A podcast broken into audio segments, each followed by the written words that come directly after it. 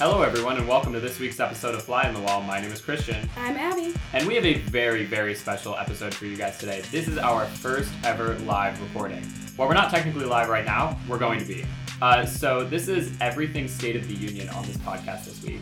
So, GU Politics' executive director, Mo Elleithee, actually held an event uh, right before the State of the Union uh, with two of our awesome GU Politics fellows this semester, Nadeam Elshami and Steven Law, both who worked for uh, different sides of the aisle when they were in Congress. Um, and Steven, who's making his uh, consecutive appearance on this pod, uh, it's going to be an exciting event. So stay tuned. Yeah, and before we get there, make sure to uh, subscribe to us on iTunes and share us with your friends and follow us on social media. Uh, it's at Fly on the Wall Pod on Facebook, Twitter, and Instagram. And you can email us anytime at flyonthewallpodcast at gmail.com. Abby, is our social media good? Yes, of course it's good. Abby's only saying that because she runs it. This is true. uh, all right, great. Uh, let's get into our awesome segment wheel. Uh, can we spin the wheel, guys?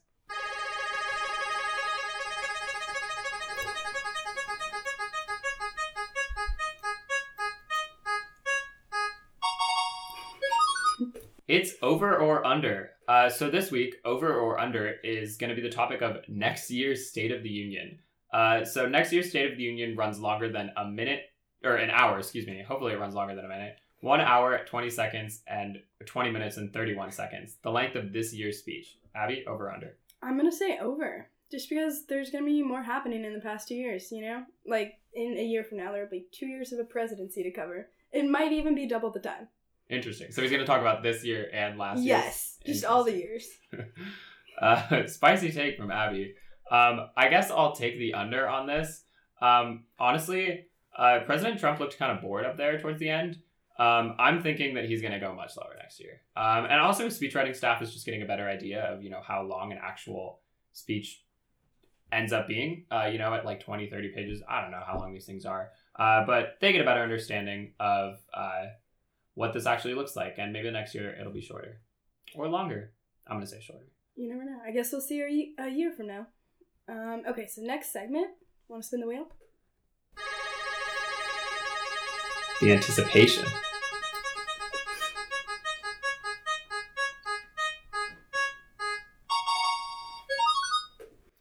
Okay, so the segment is Who Said That? Um, so here we're going to share a quote and then we'll have to guess who said it. Uh, so the quote is President Washington began this tradition in 1790 after reminding the nation that the destiny of self government and the preservation of the sacred fire of liberty is finally staked on the experiment entrusted to the hands of the American people. For our friends in the press who place a high premium on accuracy, let me say, I did not actually hear George Washington say that. Abby, thoughts? Who said that? Um, I'm gonna have to go with Bush 43. Mm. Bush 43 is a solid answer. Uh, he was a pretty funny guy. I feel like he could have made this joke. Uh, that is not actually the correct answer, Mm. though. Uh, the correct Mm. answer is Ronald Reagan in his 1982 State of the Union address. Okay, I Learn stand something. corrected. You learn something new every day. Um, and with that, uh, there aren't any political picks this week. Um, so now we're gonna get started with the live recording. How exciting, guys! We are going live. Be excited. Be as excited as I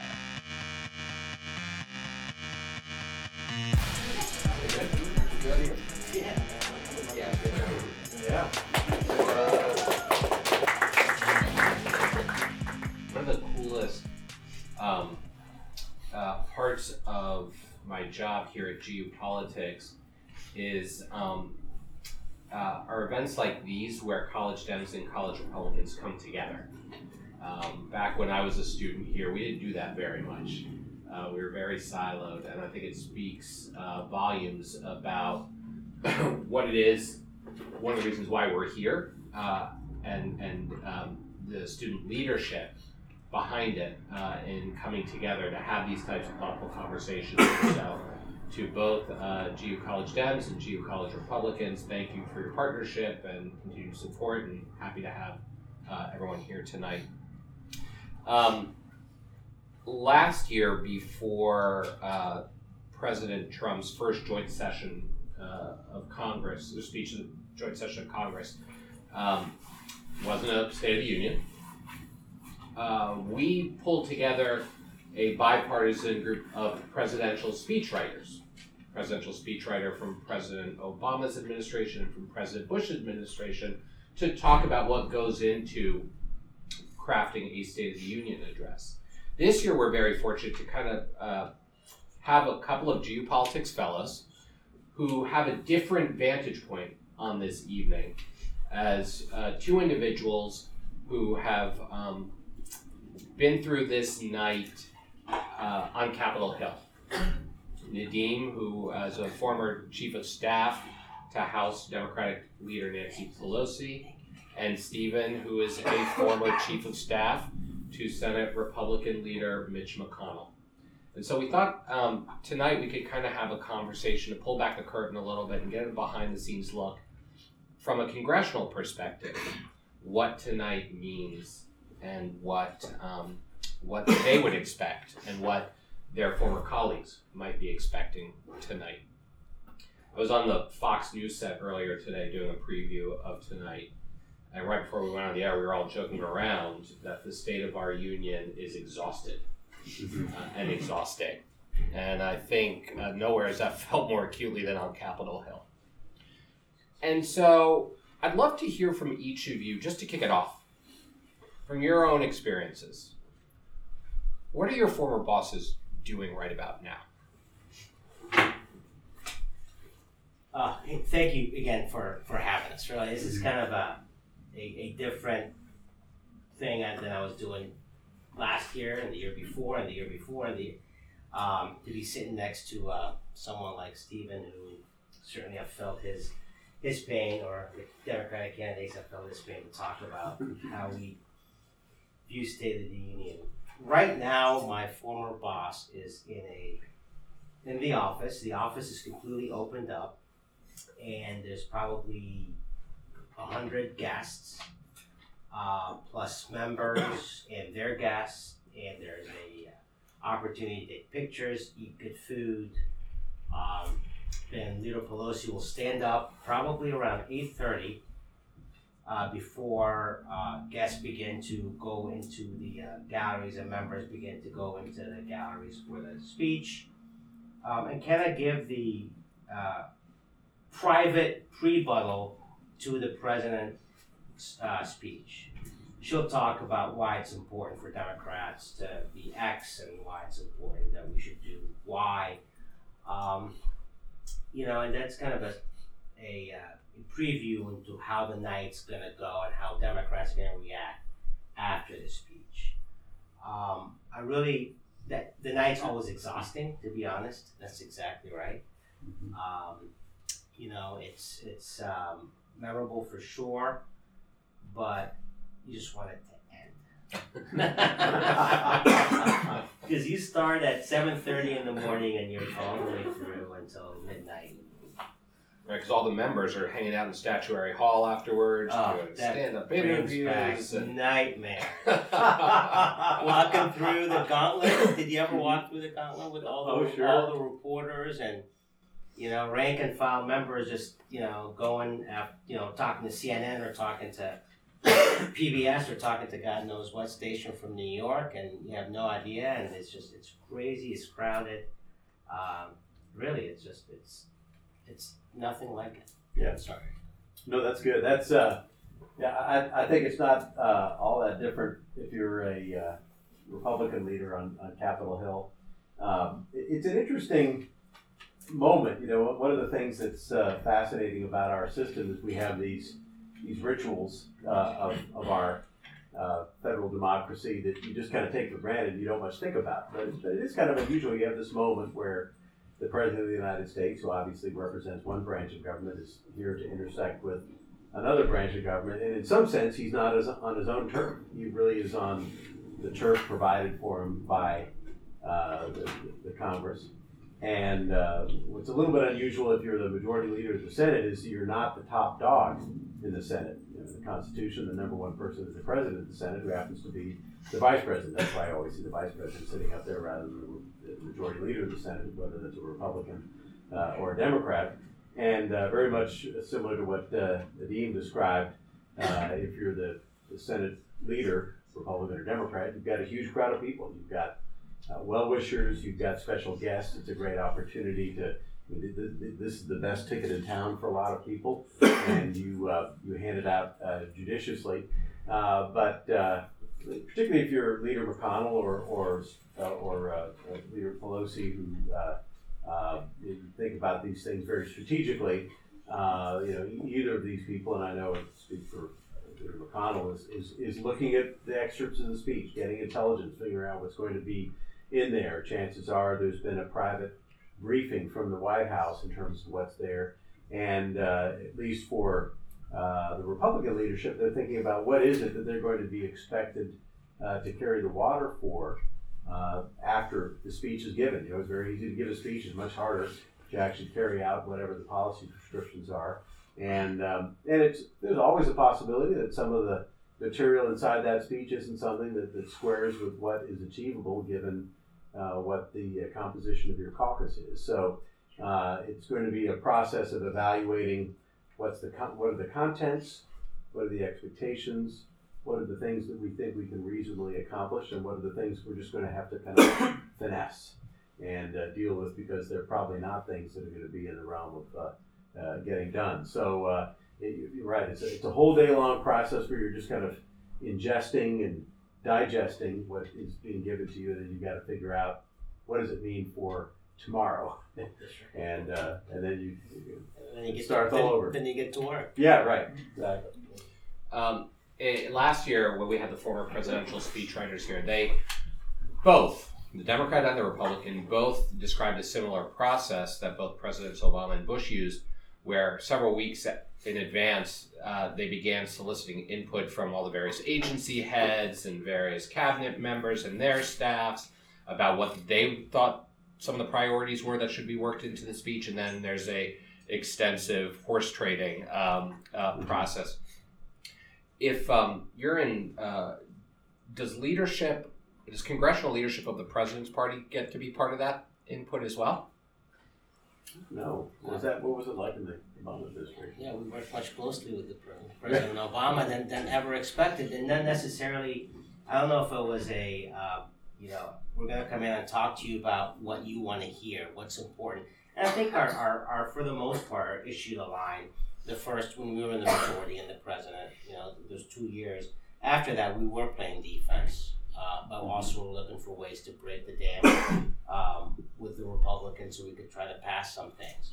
Uh, but there was opportunities for uh, the president's senior staff to come in, both on communications, on policy, uh, to meet with a small group of leadership staff and say, look, we think um, there's opportunities here. We can't promise you that anything that you say is going to be in, uh, but you kind of have the pulse on the members. You know what the members want to hear. Um, so what do you think um, we should include? You know, anything from minimum wage and the discussion on minimum wage, for example, was the how how high it would go, and and you know in that particular instance, we were very surprised when President Obama talked about a figure that was well below what Democrats were pushing. So that was you know so there's a surprise sometimes. But there was some collaboration, maybe more listening, and sometimes you're able to get a chance to have um, an issue that the, the the leadership pushes with with the president to be included in the speech. The one thing I'd say about this particular speech is that the first State of the Union address uh, is kind of a unique moment in a, in a presidency because it's the really, in some ways, the last speech that's given that still is heavily influenced by the campaign. Uh, my, expectation is tonight, and we're seeing little extras, uh, excerpts of this that bear this out, is that this is a speech that's going to be uh, heavily larded with the, the, the rhetoric and, the, and the, the promises that were made during the campaign. So you're going to hear a lot that sort of harkens back to, if not explicitly, at least implicitly, to the themes that then candidate Trump campaigned on when he was he was running for office. And so there'll be a if not explicit, it'll be a subtle look back to things that you heard that were talked about last year. And you know, part, part of his uh, goal is going to be to, to communicate to, to the people who voted for him. Look, these are the things that I said I was going to do. These are these are the reasons why you voted in office. and, and this is the progress I've made on the things that I, I said I was going to do. So I mean, I think that's going to be at least a third to a half of, of what will be the at least generalized content of what he's got to say. And so it'd be a little bit unusual in that I think the, the kind of congressional consultation you might imagine would be less in this instance because he's really still talking in some ways as the ex-candidate Trump, who's now the president, uh, who's still in some ways speaking to, to, to the crowd that, that, supported him. But it's also that first State of the Union is kind of a pivot moment where he's got to think a little bit about the 2018 midterms. Got to think about what this year is going to be like. Uh, he was able to check a few things uh, off that he promised he would do this last year, but now he, he really does have the challenge of some of the things that he wants to get done will require uh, reaching out to the other side. And so it's at that, that, moment where he, in some ways, almost says goodbye to the campaign. The campaign's now over. I've done these things. I still have these things in mind. You're people who voted for me. You're still my people, but now I've got to broaden my appeal in some way. So that, that's that kind of turning. You're listening to Fly on the Wall. We'll be right back. This week's political fun fact is brought to you by the State of the Union, which you should have figured out by now because this entire episode is based on the State of the Union. Uh, the State of the Union has actually not always been called the State of the Union. Although this is the language used in the Constitution, it was known colloquially as the President's annual message to Congress until 1934, when President Franklin D. Roosevelt began to use the phrase we use today.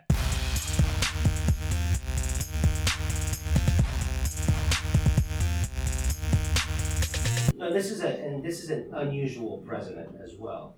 I mean, you probably haven't noticed he's. I meant that in, in, in, in reaching, well, in reaching policy. I view, I view it as a really a triangle. You know, when you're dealing with this president, because you're right, you, you're going to have to find some ways to get enough Democrats to pass some important things that we have to get passed. Question is, will he work with the administrate with uh, with the Democrats and ignore the Republicans? That's highly unlikely. Mm-hmm. But he did it once. Or will the Democrats and the Republicans work together in Congress and ignore the president? You know, that's happened in the past. Uh, not not to head. Well, you know, the first maybe the first supplemental was, uh, the first uh, funding government deal was, but um, but I think I think you have to kind of watch. Um, beyond the rhetoric, how the policy shapes up and how the coalitions shape, shape up. Uh, to me personally, I think that's the most interesting um, aspect going forward. And, uh, and I think and I think for the leadership, both Republicans and Democrats in Congress, it's just uncharted territory, I mm-hmm. believe. Mm-hmm. Um, I, I want to pick up a little bit on on what some of what you both were were talking about. As I was kind of reflecting on past State of the Union addresses, over the past few days. Um, you know, everyone is a little bit different. There has been somewhat of a formula that a lot of presidents have used where they use the State of the Union to reflect on what they think the successes are of the previous year, but also to set the agenda for the upcoming year. Sometimes they'll approach it a little bit differently. President Obama, famously, I think in his uh, second to last um, rather than go through a litany of policies, gave four big thematics of, of what he wanted to do with the country in the, in the final quarter. Um, but another commonality I have seen is that State of the Union addresses right after an election are a little bit different than State of the Union in, in an election year. Yeah. Right? Whether it's a midterm or a presidential year. uh, as is the response from members of Congress on both sides. And so you touched on this a little bit, but thinking about it through the prism of a midterm, yes. a midterm election that it appears to be very competitive, where Democrats are feeling, feeling very bullish in the House at least, mm-hmm. um, where um, we've just seen a government shutdown uh, where that sort of played out in, in the Senate more than anywhere else, with an eye towards the midterm elections. Talk to us a little bit about that dynamic and how it impacts not just the speech, but the members' responses. Yeah, um, I think, and I think President Obama is a perfect example because I was really, you know, there, and um, during, and the fight was always you know, you should go very strong against Republicans' inaction or Republicans stopping your agenda during the midterm, you know, and, and, and we'd encourage the administration to do that during the State of the Union. um, and, and, and that's, you know, and, and when you, like, Democrats almost needed that, you know, in order to, to explain that, because the president has the biggest bully pulpit, right? And when he and well, I was going to say he or she, but soon enough it will happen. but when when when he stands up there in an election year, uh, he has an opportunity to, to, to help shape the landscape um, by being by setting the tone. Um, President Obama at times did not wish to go there to our, Mhm. uh, but um, but at times he has, and, and he was very very strong. But you're absolutely right. You see it during the election during the election year, and I think you will see it this year. Yeah. I would- would say at least with uh, the president, I haven't seen the speech, uh, but I've, I've seen some of the thematics come out in a few of the excerpts. You know, one thing that I think is clear uh, is that this White House is acutely aware of the uh, the, the risk of, of sustaining some significant damage in the uh, in the 2018 midterms. And um, speaking to somebody who's involved in trying to change the result of that, I, I think it's actually very helpful to have that early knowledge. And my, I wouldn't be surprised at all. Of course, this is a president and a you know, candidate who defies every expectation, but I wouldn't be surprised at all if he essentially divides his time between making the case that the work that has been done up to this point, even if you haven't liked the personal style, even if there's certain things that you haven't liked, that it's basically helping the economy. It's basically helping your average worker. It- It's sort of making that case that th- this has been good for the country. Uh, and, and then the other part of it will be essentially a very kind of bipartisan message trying to elicit support behind some shared objectives, whether it's immigration reform and then maybe in particular uh, infrastructure. And so I, I think I- my my bet is that it will not. He will pull his punches when it comes to a, a, kind of a, a kind of a partisan attack on you know look we try to get all this done nobody helped me blah blah blah. I, I think uh, could be surprised. I often am, uh, but, uh, but but that, that, that awareness of the the the, cha- the political challenge that he faces uh, and is concerned about with respect to these midterms will, will affect the content of this and the tonality of it to make it uh, more conciliatory than you might otherwise expect. But I could be 100% wrong, and you, you know, it wouldn't surprise me. Yeah, it's interesting. Some of the excerpts uh, so far show that he is going to try to extend a hand to Democrats on Yeah. immigration, Mhm. right? It, rhetorically, at least. Yeah. Um, I want to touch on two more themes and then open it up. Um, delivering a State of the Union when your administration is embroiled in scandal uh, also uh, complicates it. President Clinton delivered uh, a State of the Union uh, while or right around the time that his Senate impeachment trial was going on, which probably created some awkwardness uh, there in, in the hall.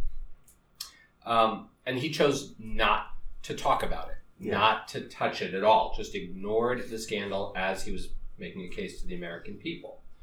Um, obviously, this president in the middle of a congressional investigation, a special prosecutor. Uh, and so I'd love both of your thoughts on how that plays into tonight, both from his perspective and again, that of those in the hall. Well, I, I remember uh, way back when um, the um, the Monica Lewinsky scandal broke, and it was shortly before the State of the Union, and there were commentators openly predicting that the president would resign, and if he didn't resign, he most certainly would not give the State of the Union address, and. And one of the many things I admire about President Clinton is that, that he never thought that anything was inevitable or that, that anything was insurmountable. And he went to that lectern and he gave a speech as if nothing else was going on. And by the end of it, you, you came to the conclusion that nothing else was going on it was such a forceful performance. And um, and I, I do think uh, it is a unique strength to be able to you know, just like great opera singers who can perform when they've got a fever of 104, to be able to, to transcend whatever the crisis of the moment is. Uh, this president and, and, and candidate sometimes reacts to the moment. I don't think he will in this instance, but I, I think it is sometimes a weakness of his to react in the moment to the crisis and then therefore step on his own objectives. But my, my guess is that he'll stick to script and kind of stay away from Mueller and Russia and things like that. Should he talk about it? If I were advising a President Trump those words. First time I have ever uttered those words. uh, I would uh, absolutely uh, uh, say no. Mhm. You are talking to really it's it's two audience I believe out there. Your supporters um, who are, will always be with you no matter what, and this small portion of voters who are tiptoeing the line, thinking should we or shouldn't we support the president. Um, bringing the scandal, I think, would um, push them the other way. So focusing on thematics, focusing on what you perceive as your successes, and a you know a tone of the speech uh, is important. But again, we don't know what's going to happen in thirty minutes. Um, last thing I want to touch on before opening it up is the response. Um, in the past, the party, the, the opposition party, has you know taken a lot of different forms in its response, grabbing a, a member of the Senate or the House, uh, tapping a governor. Uh, I remember back when Bill Clinton was governor of Arkansas, uh, he provided one of the Democratic responses to a President Reagan State of the Union address in the form of an infomercial. It was a pre-recorded infomercial where they talked to governors all over the country, and he kind of emceed it. Um, in recent years, you've seen a Spanish language response get added into the mix, and with the advent of technology, um, you have what we're seeing tonight: five Democratic responses, two formal and three others. Uh, not the first time the Tea Party had one. Yes, right, that's right. true. When President Obama was in office, you had the formal Republican response, and then Michele Bachmann gave the, Mhm. the Tea Party response one year. She's making a comeback. I heard. Uh, that's what I hear. Um, and so I've always I've always thought that this has got to be one of the biggest headaches for leadership is deciding who's going to give the response and how much input they you get to get walk us through the process from the selection to the crafting to the delivery Um, I've done two of those with Pelosi um, uh, because I, I, I joined her uh, office when she became speaker uh, in like end of February. So that's that was after um, President Bush's second to last State of the Union, I believe. Um, so I did one um, after that, and then the one last year. Um, it is a headache. I sent it. I sent an email to Senator Kennedy's chief of staff to say, um, "Best of luck, thinking of you. I know he's going to do great." You know, knowing how hard it is. no one ever does great No. everyone is always panned You know, Yeah. my, my money's on Senator Kennedy. on Congressman Kennedy. hopefully he breaks the curse yeah, Yeah. Um, and, and I think look, Democrats have really have have have three um, goals they wish to achieve in this speech, and that's a lot.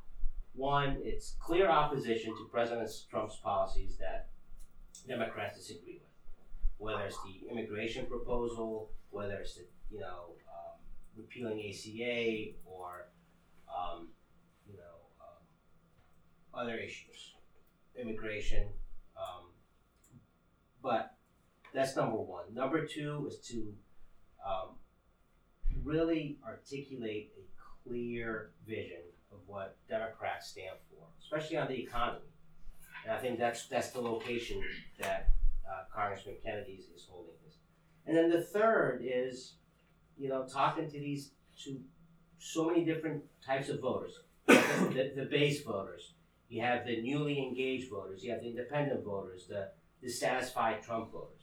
So imagine putting all that together in a speech. Mhm. Um, and I've helped in a couple, and it is hard. You know, um, the leadership wants to be involved, but they say, no, no, you do it. But at the same time, well, this is important because we need to add this, this sorry, this language because that's our message. And I saw that excerpt, and it's in there. So, uh, so there's a lot of give and take. Um, uh, deciding on who should do it. Usually, it's a bicameral decision between the House and the Senate. Mhm. Uh, and um, I think last year the Senate got it, so I think this year uh, the House got it. Um, and I know this is uh, someone that Leader Pelosi felt uh, would be a great voice for Democrats. Um, but it's it's tough. It's everything from the location to the tone. Uh, it's the biggest bully pulpit that the minority has until election day. And I, I think that's the, the, that last point is the key reason why you do it, even though it almost always is kind of a, uh, a second rate performance, is it is your best shot to articulate what you think to try to compete with uh, the louder voice that, that whoever the president is. I remember one of the, the, the really great, terrible ones was uh, when uh, the, the former governor of Kentucky, Steve Beshear, did it in a diner. And it looked like Oh, diner of the damned. I mean, these, all these people, like, we, these people looked like they were frozen in place, like they wanted to think that leave. was that was last year. Right, yeah, they weren't allowed to Yeah, leave. but they, yeah, right. but then we had Marco Rubio, you know, sweating and looking for his water, Yeah. and uh, and then probably the, the all time worst one, which was Bobby Jindal, who was just like stultifyingly boring. Even though he's not a boring guy, but for some reason that kind of context just brings out the worst. But but you, it's almost like one of these things that you hate to do, but you really have to do, and it's important to do because it is your one shot, as you say. Say this is what we stand for, this is our rebuttal. And in some ways, aren't you? I mean, in some ways, I- remember when Republicans were engaged in this. You really are talking to your own troops. I mean, you're not really going to convince everybody through this really bad speech in a crummy setting. You're, you're, you're reminding the faithful that look, I, I know that guy's just had an hour plus uh, dominating the airwaves, saying things with which we mostly don't agree with, but um, but you know these are the things that you got to keep in mind. So stay strong, and we'll you know hopefully win another election down the road. I, I think I think it's mostly you're really talking to your own people and saying keep the faith. You're listening to Fly on the Wall. We'll be right back. This week's Politicos is Real People uh, features a standing ovation for Steve Scalise during the State of the Union. He was shot last year during a Republican practice for the congressional baseball game and came back to Congress after three and a half months of, of recovery. Members of both par- parties stood and clapped for him, and it was a touching moment of humanity in a town um, that sometimes lacks that. Yeah, I really love this moment. I mean, it's just so nice to see Republicans and Democrats come together. I mean, kind of unfortunate that this is the thing that ends up bringing Republicans and Democrats together. Um, but it was really nice to see that moment. Um, and hopefully Steve Scalise continues to recover and uh, get back into Congress. So great for him.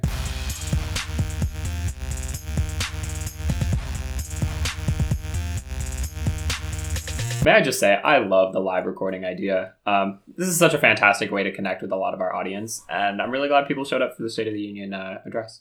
Yeah, I would agree, and hopefully next time we can do it again and get some nice Q and A going. Yeah. Uh, thanks so much for uh, Mo, Steven, and Nadeam for uh, being our uh, little host this week. Uh, it was really awesome, and uh, we really guys appreciate you guys coming out. Yeah, thank you guys so much, and see you all next week for the next pod. Abby, how badly do you feel about the fact that the Vikings aren't in the Super Bowl? Well, first of all, thank you for bringing it up again, because I, you know, still haven't been reliving it over every day of my life uh, since two weeks ago. I don't know if I can watch it. I wouldn't if I were you. Yeah, thank you. Thank you. It's, it was a sad day. I definitely think I cried.